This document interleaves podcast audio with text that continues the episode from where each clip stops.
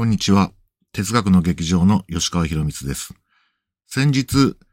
トマス・ネーゲルの人生の無意味さについてお話ししたときに、えー、寝る前に読む本として、アリストテレスのニコマコス倫理学の、えー、署名を挙げました。その時に、えー、そういえば、最近のニコマコス倫理学事情はどうなってるだろうと思って、あの、ちょっと検索してみたら、あの、去年、NHK の100分で名著に登場してるんですね。えー、トマス・アキナスの専門家の山本義久さんが執筆で、えー、テキストも販売されていて、あの、それで、あの、Kindle 版を、あの、購入して、あの、ちょっと最初の3割ぐらい読んでみたんですね。そしたら、あの、非常に良くてですね、あの、まあ、手堅いだけじゃなくて、あの、えー、アリストテレスのテキストから、あの、抜き出してきて、あの、説明してくれるところの、あの、セレクトも非常に、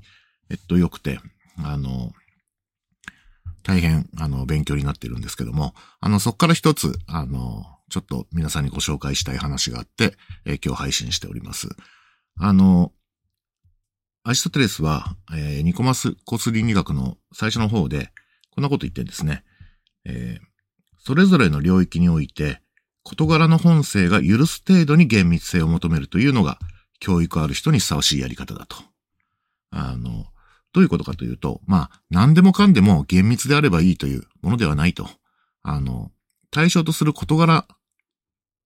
の性質に応じて、えー、厳密さというのもある程度、えー、要求水準を、あの、変動させる、まあ、必要があるっていうんですね。あの、例えば、えっと、数学、えー、こういうものについては厳密さを、まあ、常に要求した方がいいわけですね。えー、2×2 が、あの、常に4であってほしいわけです。明日6になったり、私が計算すると8になったりすると、まあ、困るわけですね。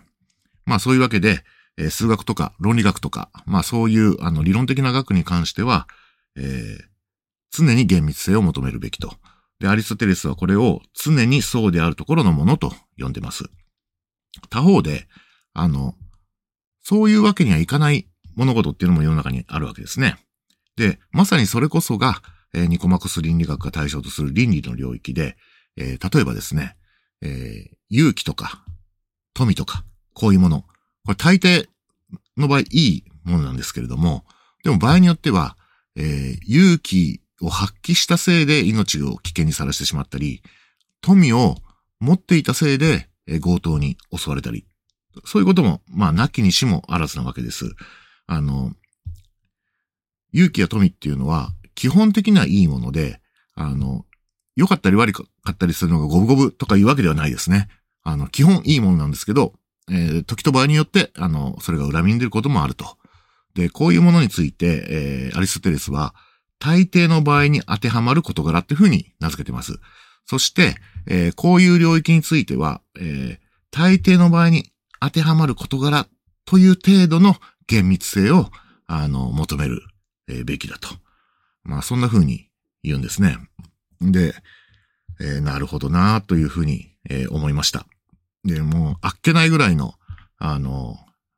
学問分類というか、で、この、えー、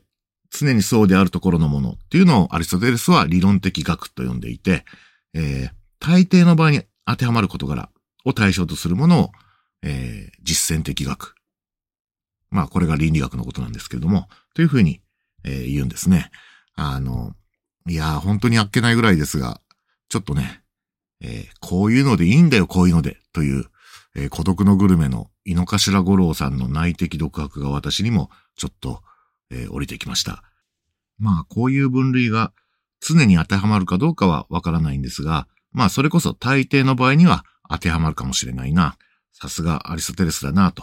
そして、えー、これをちょっと思い出させてくれた山本義久先生に、えっと、感謝したいと。まあ、そんな風に思います。というわけで、あの、この放送もちょっとあっけなく終わるんですが、今日はこの辺にしておきます。また何か、あの、面白いものを見つけたりしたら、皆さんにお知らせしますので、よろしくお願いします。さよなら。